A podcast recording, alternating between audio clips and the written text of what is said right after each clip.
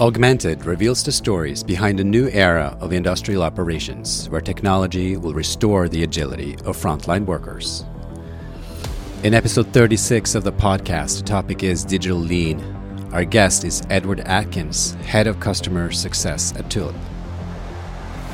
In this conversation, we talk about achieving customer success with classic lean operations and beyond, and we explore performance transparency, how operators can produce parts tracking procedures digitally, creating quality gates through inspection applications, and being conscious about quality measurement. What am I making and at what quality?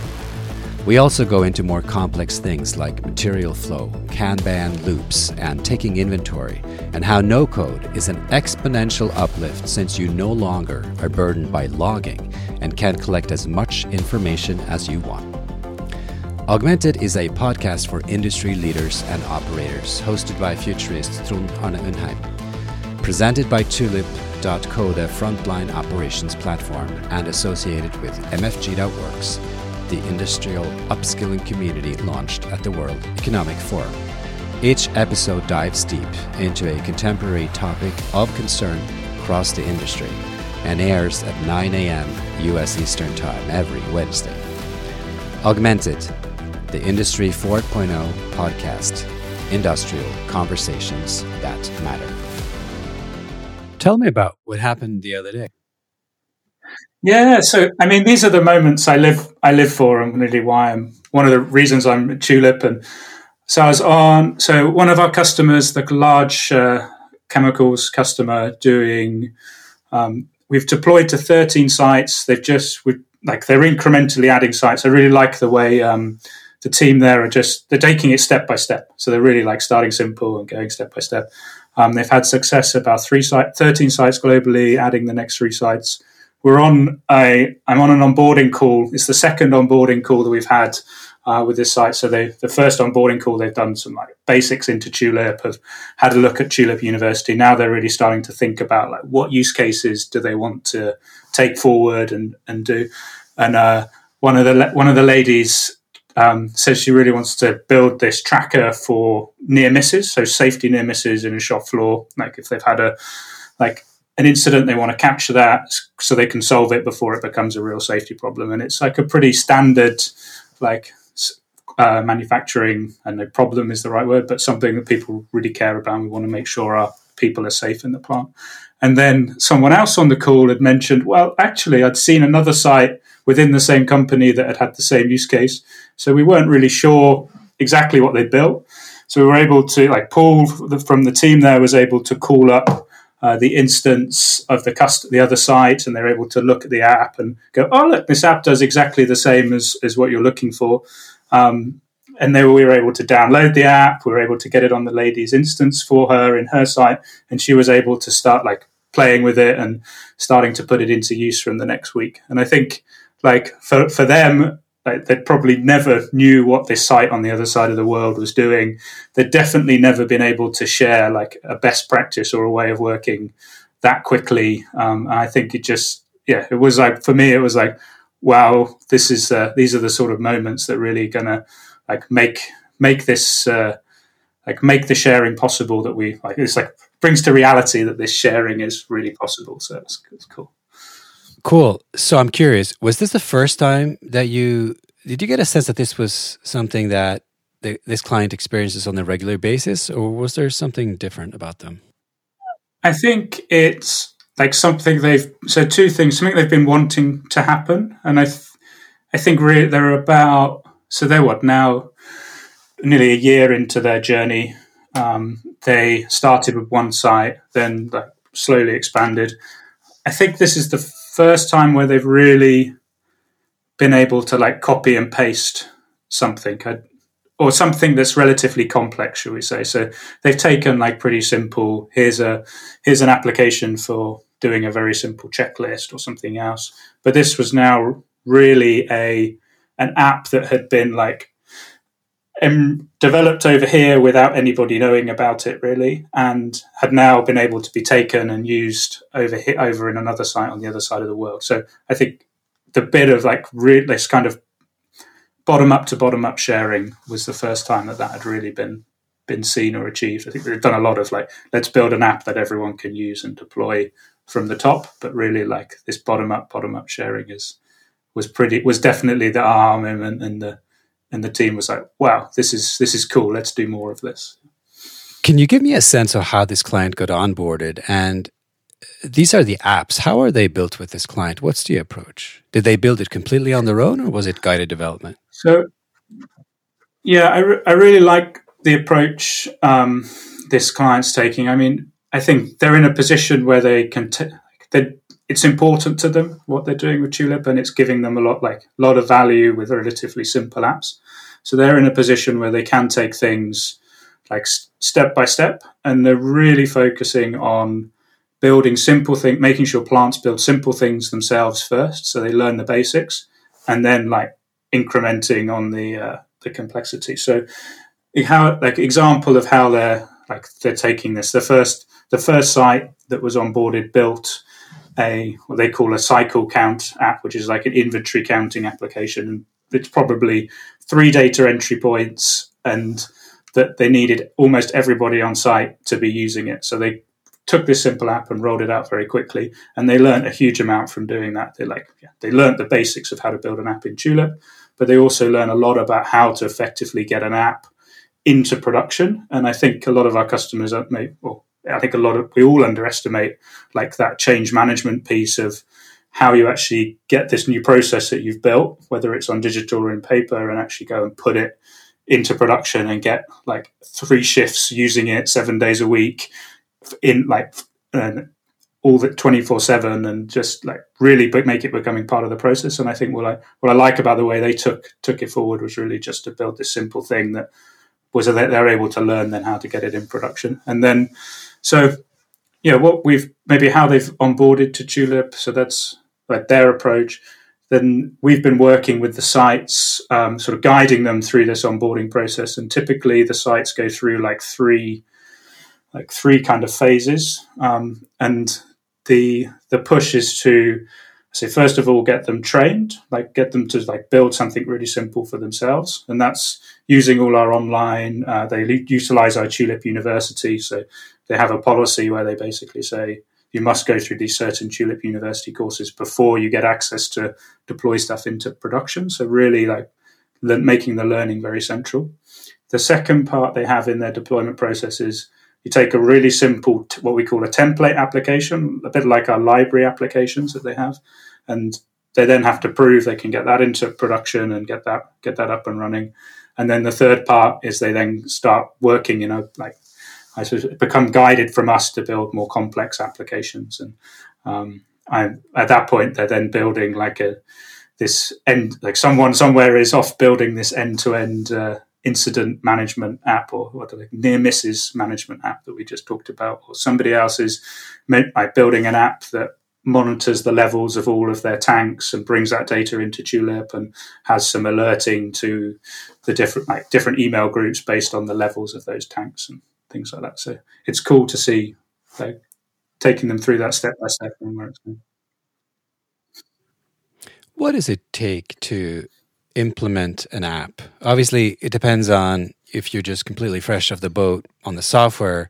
But in this case, the app that we're talking about here, how did it come about? How quickly and how was it built?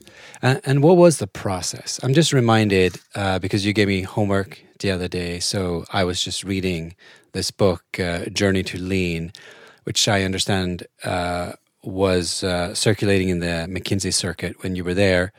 But it's interesting because here's a Journey to Lean and making operational change. And you know, uh, your story here just made me think of that.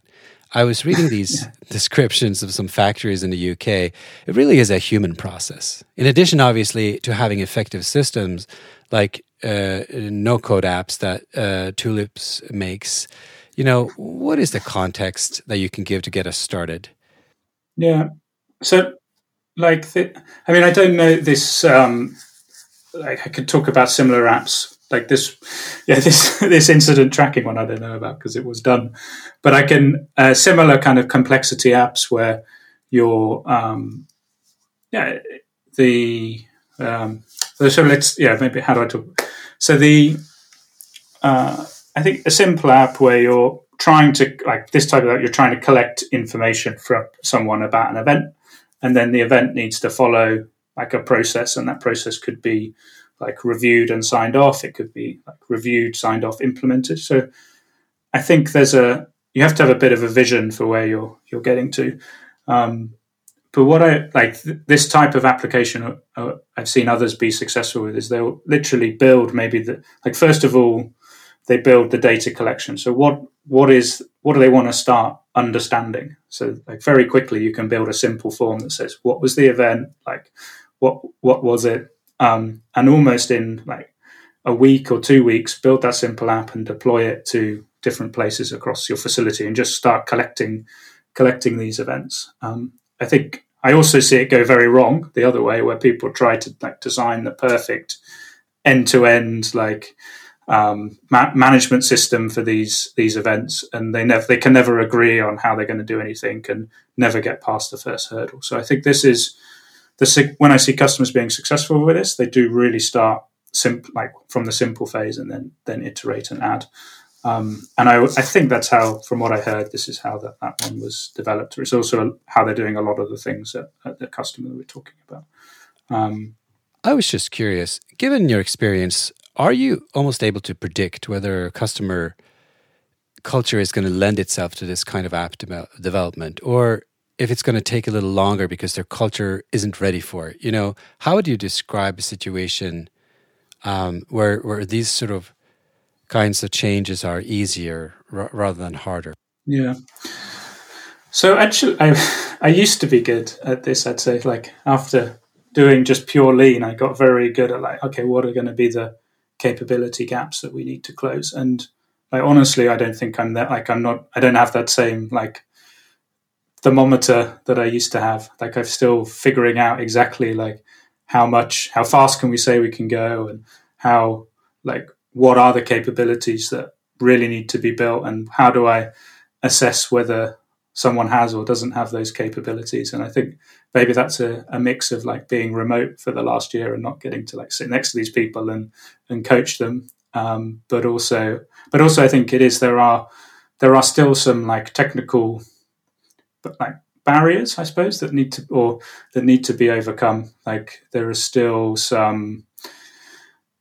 Uh, I don't. I think it's like the the people. I think there's a simple kind of um, kind of something that makes things go quickly is always if someone is familiar and can pick up IT. Basically, it doesn't mean they have to be a programmer or like no.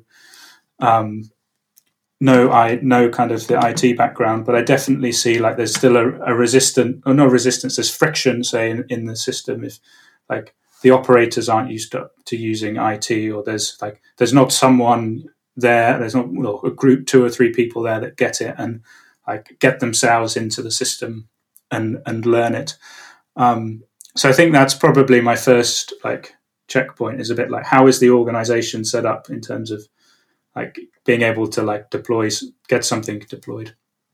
Um, I think from and and then the other then the second side is like okay once we've once that's gone like what's i think the same are they going to be successful or not. And i think you really it's about like yeah prag i think what, I, what do i see being successful is like people that can be like pragmatic and like sit like explicitly say this is the problem we're trying to solve and then understand that like tulip or another technology is a system to solve that problem versus oh wouldn't it be great if we had this wonderful solution and oh here's a really cool technology that's going to come and solve it for us. And i like that's the kind of other end of the capability like me- mindset that we get and then we end up just like not not having a clear problem that's actually going to be solved or any like drive to solve that problem. And it just like we just end up on a you mentioned that actually last time when we spoke about this particular client. You said, We're not doing much for them, they run it themselves. I thought that was pretty a profound statement because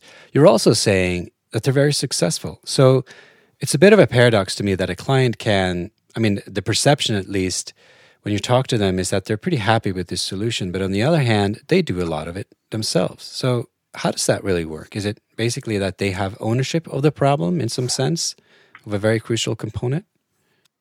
Yeah, yeah, I would agree. So they own they own their problem. They're motivated to solve it, and they like are asking, like I suppose, taking our guidance. Like here's here's here's a playbook of how we've done it with the other customers that works, and then they take that and go, okay, we'll do it like this. We'll change it a bit, but they kind of they take it on and they get they put their hand up and they go, we've got this kind of problem and we need to we don't know how to solve this part of it. Like, can you help us solve that that part of it, for example?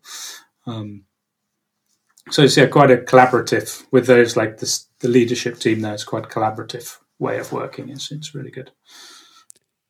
So it's early days for Tulip, but on the other hand, we're starting to scale some of these apps to larger number of users who started reflecting about how different it is because I'm assuming when you were talking about doing lean consulting, working with very large deployment, I think there can be this sense of where am I? We're, we're getting there with Tulip. I think people come from maybe a a mindset like of I can download an app on my iPhone. It needs to be that simple. So there's a the, like the bar is pretty high for for customers like, when it comes to that level. And I mean, there's the way Tulip and I suppose other IoT platforms would be set up is there's a little bit more there's a bit more red tape um, versus just being able to like really share applications easily in that way because you want to like um, you want to be able to connect the data up and you don't want everything to just go uh, in completely different directions. So I think there's a bit of kind of like it's not as friction, it's not as easy as you, as maybe it's always illustrated or people think it might be. But it's um, I think also from the other side, we found that there was a lot like if a, from a lean perspective, we really took things like very step by step, um, I suppose, and prove like took a lot of time cap- doing building capabilities and working with people um, side by side, and like it would accelerate. So we'd probably do like one wave where it was one plant, which would take three months. We'd do another another wave, which would be maybe three more plants, and it would be another three months. Um, and then you kind of maybe do another three plants, and then you could start to scale from there.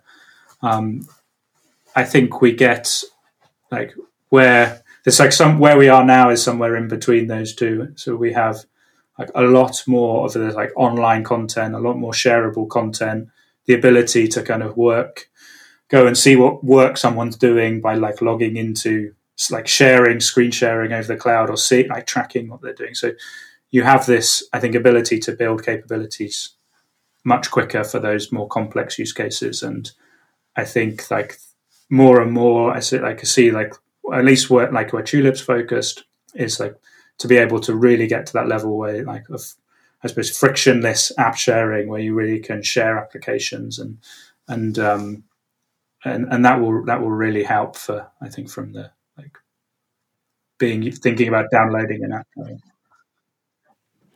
The question I've been scratching my head quite a bit about since I joined the company, just to try to understand how this actually does work and, and would work at, on a larger scale. Because honestly, I, I do understand how appealing it is, but when you sort of have this feeling that you can really download it on your app, sort of have a consumer life actually uh, almost happen at work. So so that's instantly very appealing. But of course, like you said, there has to be some checks and balances. And I mean, I was thinking about the issue that you know eh, something in a in a team of five or ten, you know, on the shop floor, you might think this is really efficient and we feel very good about it. But similar to other experiments where we've made small improvements, incremental improvements, like you know, in one instance, there could be effects on this new process all across the factory. How are we equipped to do to do that correctly? Also, because I, I assume there still is a little bit of a human in the loop. So you build one app, yeah, and you build another, whether they're connected or not, right? So that's a decision. And if they're connected, maybe then you know you start to sub optimize yeah. or change your behavior, behavior based on what the app is telling you. What are some experiences you've had in that regard? I, the, one of the biggest uh, areas where I've seen is like line like production line improvement or OEE, and like that's a sort of a classic for. We have a machine monitoring solution, but actually it doesn't bring any value until you start building other like you, still sol- solving the problems it tells you exist basically. So um, yeah, you connect like that is I think you connect a machine to Tulip. Um, you start to see that changeovers are a big problem. You can then build an app for like a standard app for your changeover process, and then you can use the data from that app to identify improvements to uh, reduce parts of the changeover or do things in parallel or prepare better for the changeover. So I think that's and that's quite a, a standard um, use case we see in our like proof of value concepts.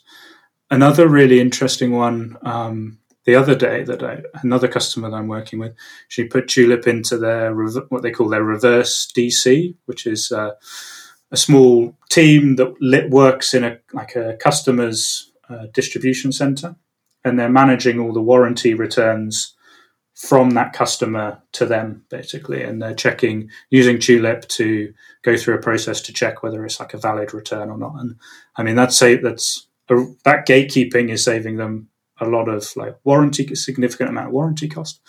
Um, but on the on the other side they're now collecting a lot of de- like a nice bit of data which is saying what is the um, what's the value like what is being returned and why is it being returned, and they get a, like a photo of it and, and all this like nice nice data. Um, the, net, the step we're working on them now is pushing that. Okay, where do they where can they use that data? They have Salesforce, and they have in Salesforce they have all the information on their like customers who've signed up for um, for it, so they can make a link between this warranty return and the customer and why the customer's returned it, and that can potentially they can spot customers that are doing more returns, or they can stop a customer claiming for something they've returned before. Uh, but also, they can start pushing it back into. They're going to push it back into their product database and start like seeing what is being returned, why is it being returned, and use that and tie that then into their product development process. So, like, kind of, we've built this very simple for, app for them that they're using, or built with them, I should say. Um, and we're now building those connection. Like the app is running, but we're now building out those connections for them so that data starts getting pushed back to those other systems.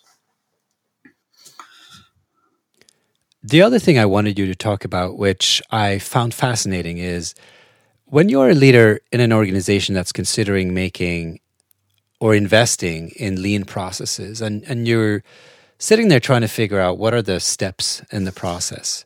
I know you have a pretty clear idea about the, what the priorities should be. Would you just walk us through that in terms of the decision processes for committing to a lean changeover. First, would you tell me about lean checklists? Like a classic thing to do in lean is, I think we talked about this last week. I don't know a bit about that last time, but is to put a checklist in place to like stat like it's a stand. It becomes a standard, um, and there's we've like you see a very generic 5S checklist, 25 questions, um, is a really standard thing like big organizations try to push everywhere. And it, I mean, it, it, creates a nice measurable, like how well is an area doing within the plant. Someone goes and does it every month. It creates a nice mentality of people going onto the onto the shop floor um, and going to see what's going on and coming up with ideas to how to improve it. So it, it creates some really good lean like behaviors that you want to look at.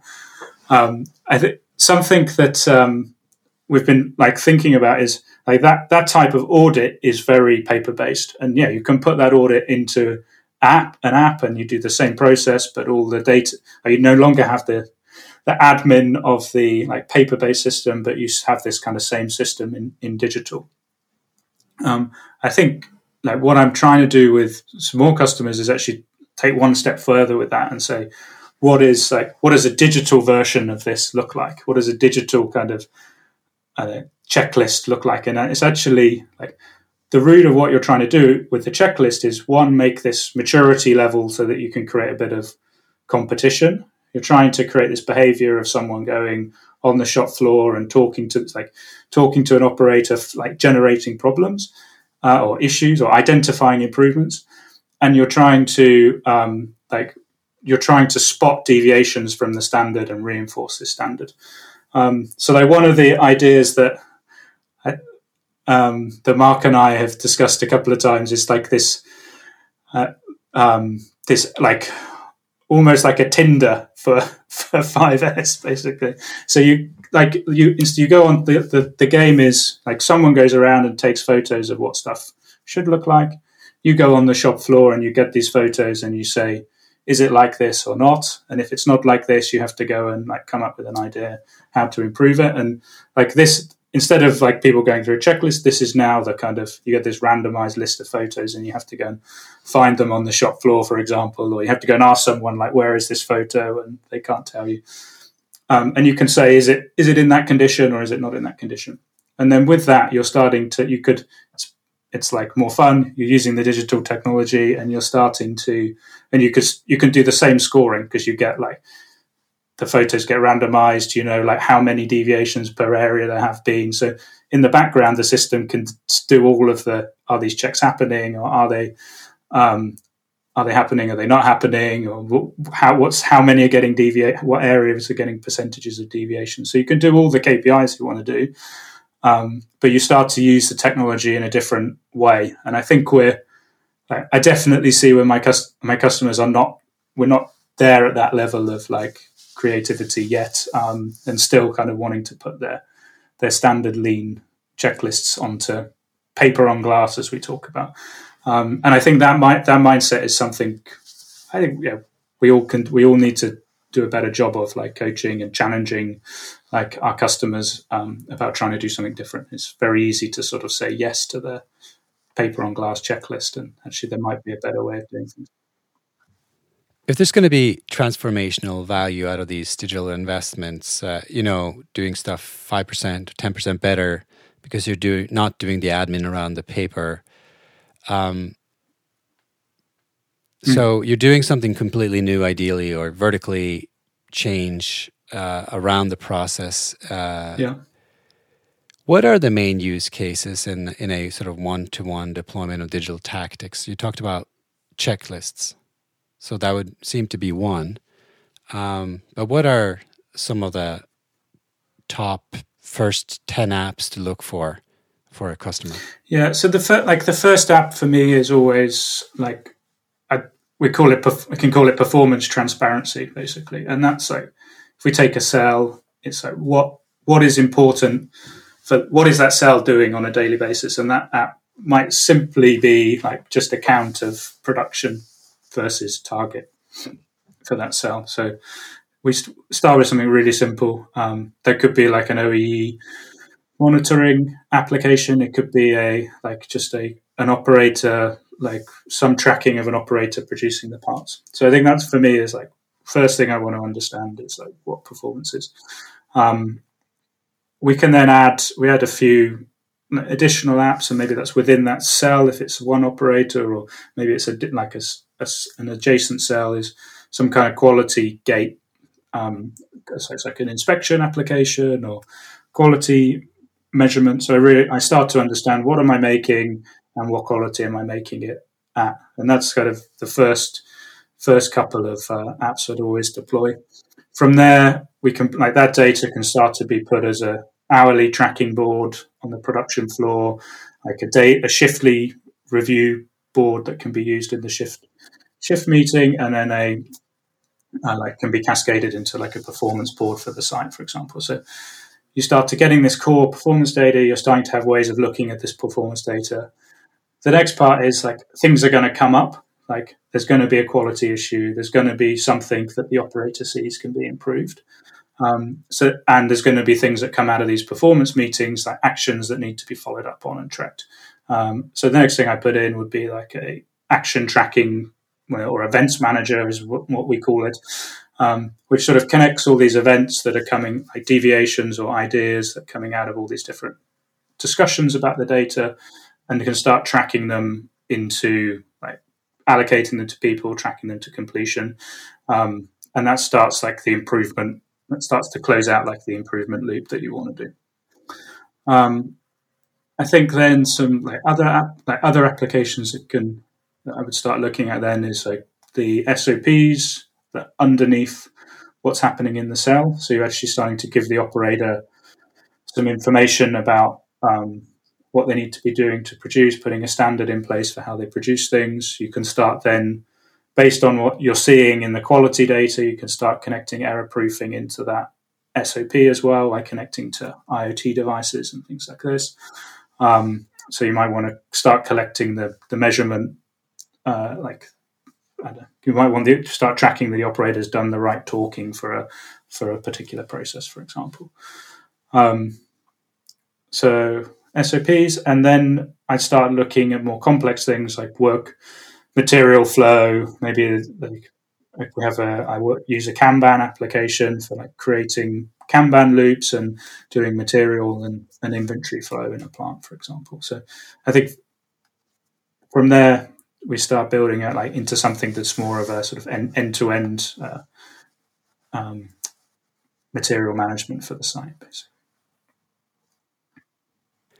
So this way, you have kind of built it up from scratch, but of course, uh, they are somewhat mirroring existing processes. What about uh, the process? You know, compared to a more traditional enterprise process, the way things were working before, like if you go into a brownfield, a factory setting, and and you don't have Tulip, what does that look like? Let's say a new manager comes on board and starts to look at things, and let's just say they don't have a Tulip type system, so they're um, they're thinking either just manual improvements, so they're thinking, uh, let's put a massive enterprise software legacy system in there.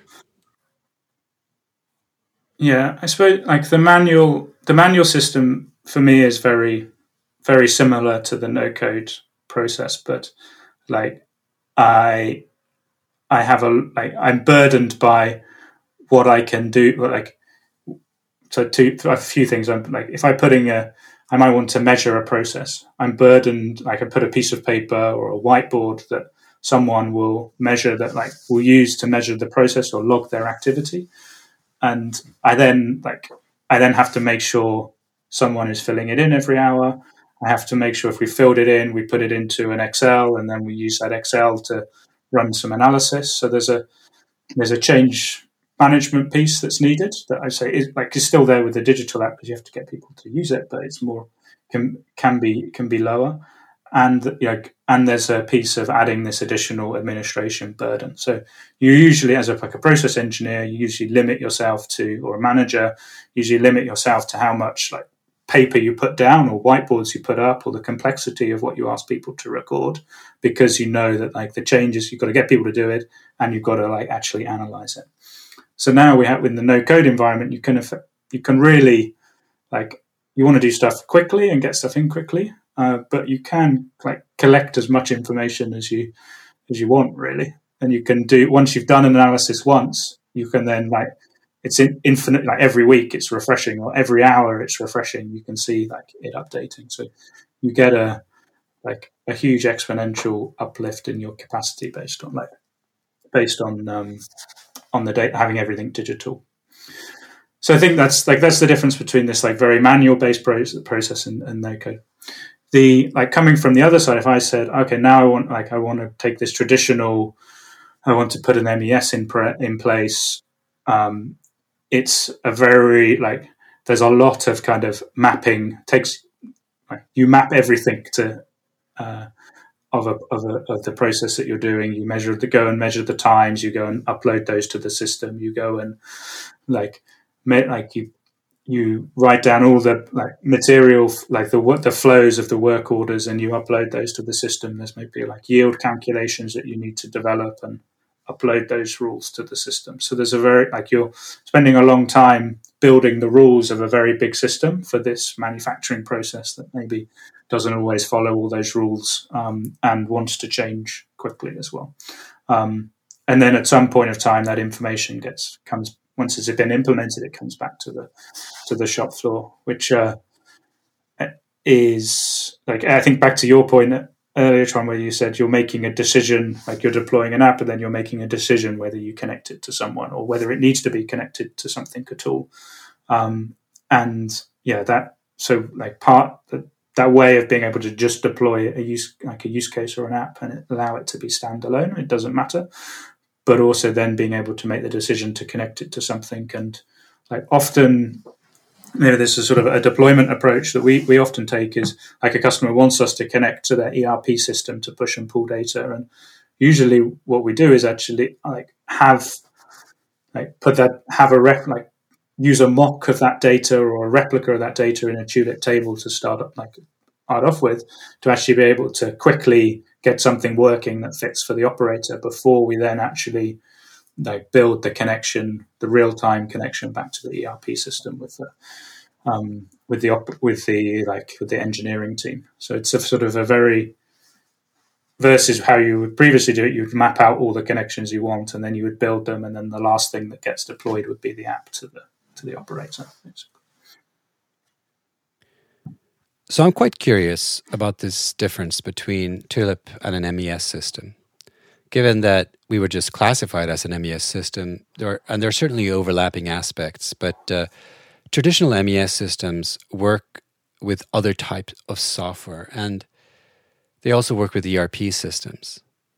So I'm just trying to get a much better understanding of uh, how that kind of system works and how they have evolved over time.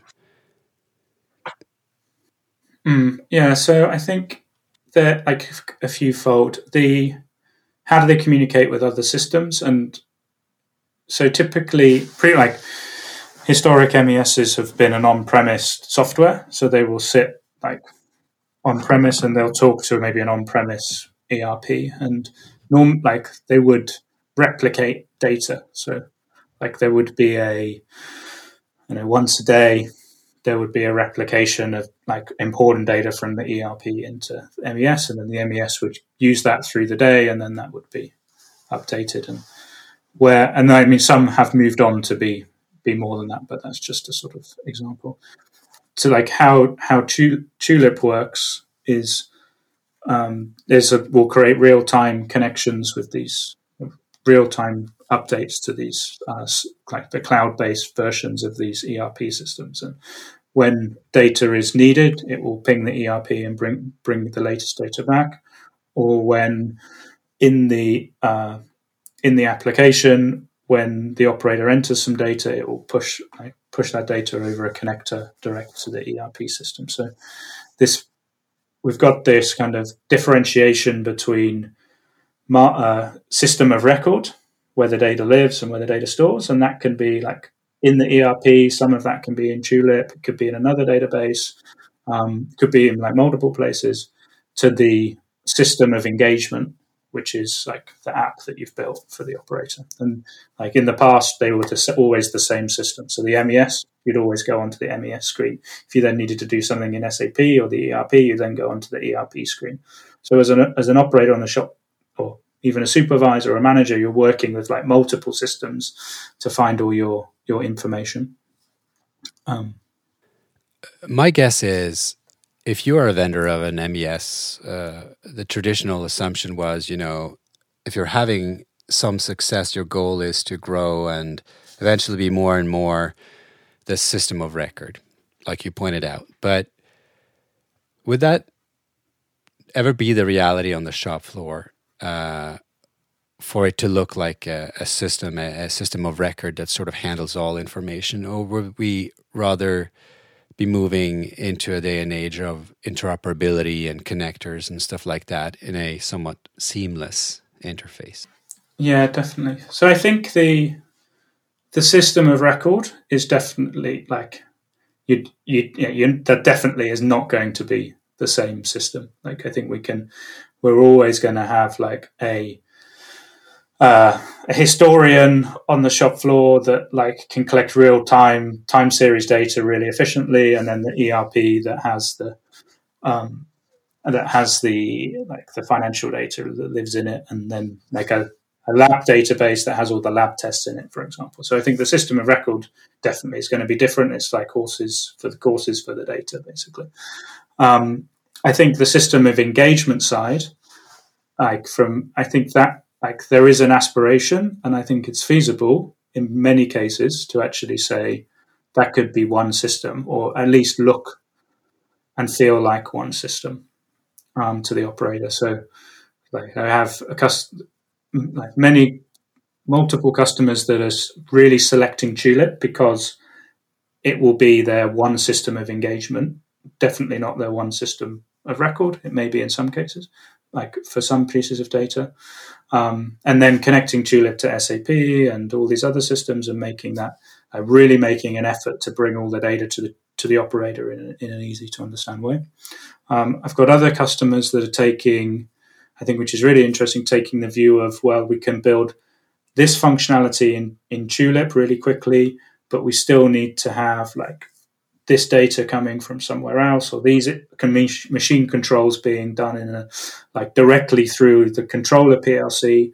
But what we're going to do is like either like Tulip is going to take some of the real estate on the HMI for the um, for like most of the apps, and then we've got this other like machine con- machine control part of the HMI, and they're bringing it all onto. So for the operator's perspective, it looks like the same interface basically, um, but they they are seeing that they're needing to have kind of that, those additional levels of control. But I think, I mean, I think that's with Tulip functionality today, and I'm sure the um, the direction will be more. The, the, the, it, I don't. It doesn't matter whether it's one system or not, but I think from an operator perspective, you want to have you want to have like the easy to use interface that gives you the information when you need it, not the kind of super complex Boeing 747 flight cockpit that a new, like if you're a new operator, you take years to get trained on. I've been training uh, many times in a much more standard sort of old school system with uh, massive amounts of courses, and those courses take hours and hours to to make. Let's go into some of those training aspects in a no code industrial yeah. system, industrial tech. What is the approach when the client comes and says, you know, we want to deploy, and you know, what, what are we going to do on the training side? Are you sort of um, is it a question of getting onboarded to the membership, or do you rather go straight into a use case and, and then try to train everyone? And how physically do they get trained on your system? Yeah, so I mean, if it's a a user using the application, so an operator or an inspector, I mean, I, the, the aim is really for them to have like zero hours of training. Like we try, like I try to coach my customers to build stuff that's really intuitive and with like the operator can pick it up and it just makes sense. Like that's not always the case. Some, they do need sometimes a bit of training and a bit of bringing on board. But I think it's like you don't get trained in how to use Google Maps on your phone. It just works, right? So that's the kind of objective for that. And from a like a process engineer perspective, that's going to be building the applications. I think there's yeah, there's there is definitely some training, and you need some training in how to like the training is not just like how to code and how to build a functioning app. It's also coaching them how to build something that is going to be easy to pick up from an operator and works well. And um, I think there's a there's often a tendency with us like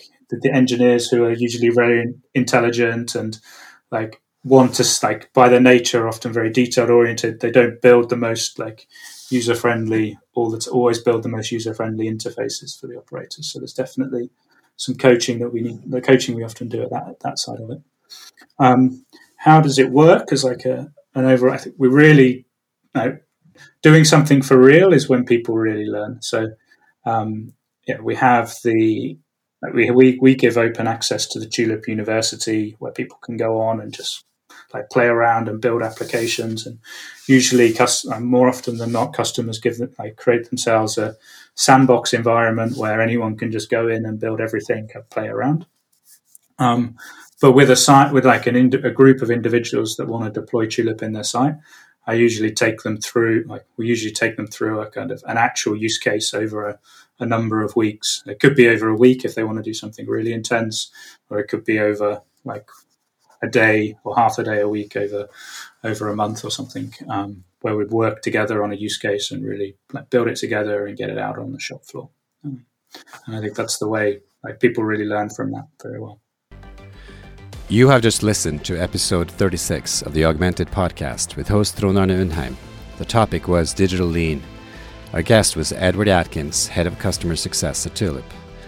In this conversation, we talked about achieving customer success with classic lean operations and beyond, and we explore performance transparency and how operators can produce parts tracking procedures digitally. My takeaway is that implementing digital lean on a client site, especially enabling improvements to be done near 100% by the clients themselves, is now possible with the leading frontline operations software and is game changing for industrial performance. Thanks for listening. If you liked the show, subscribe at augmentedpodcasts.co or in your preferred podcast player and rate us with five stars. If you liked this episode, you might also like episode 22, Friedman's Factory What is No Code? Episode 24, Emerging Interfaces for Human Augmentation, and Episode 14, Bottom Up and Deep Digitization of Operations, Augmented, Upskilling the Workforce for Industry 4.0 Frontline Operations.